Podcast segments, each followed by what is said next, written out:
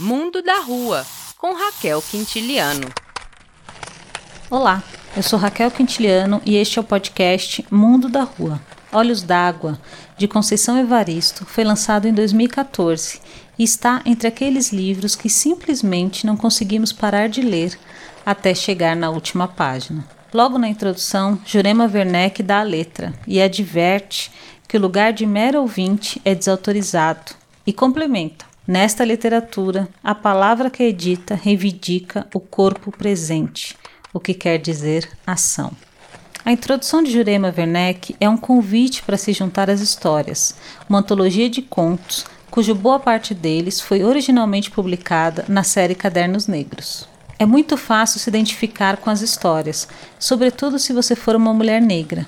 Conceição Evaristo, com perfeição, te coloca na cena, descreve sentimentos e sensações, te bate na cara, te faz chorar, te dá esperança, te tira a esperança e, sobretudo, te dá um lugar enquanto pessoa negra em uma elegante narrativa.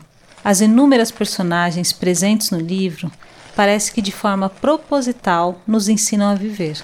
No conto Aioluá, a alegria do nosso povo, é impossível passar desapercebida pelo trecho. Enquanto a dor vem encostar-se a nós, enquanto um olho chora, o outro espia o tempo, procurando a solução. Não à toa que a obra de Conceição Evaristo foi contemplada no ano seguinte ao seu lançamento, em 2015, com terceiro lugar na categoria Contos e Crônicas do Prêmio Jabuti.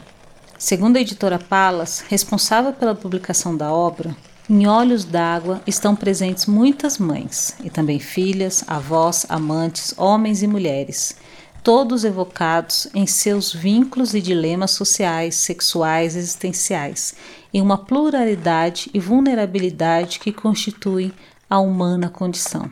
Sem qualquer idealizações, são aqui recriadas com firmeza e talento as duras condições enfrentadas pela comunidade afro-brasileira. É isso por hoje. Você pode me seguir nas redes sociais para acompanhar as atualizações do podcast e também na revista Raça.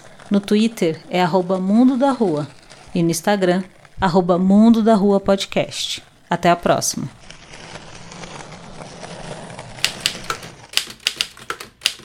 Este podcast é uma coprodução da Casa dos Três Gatos.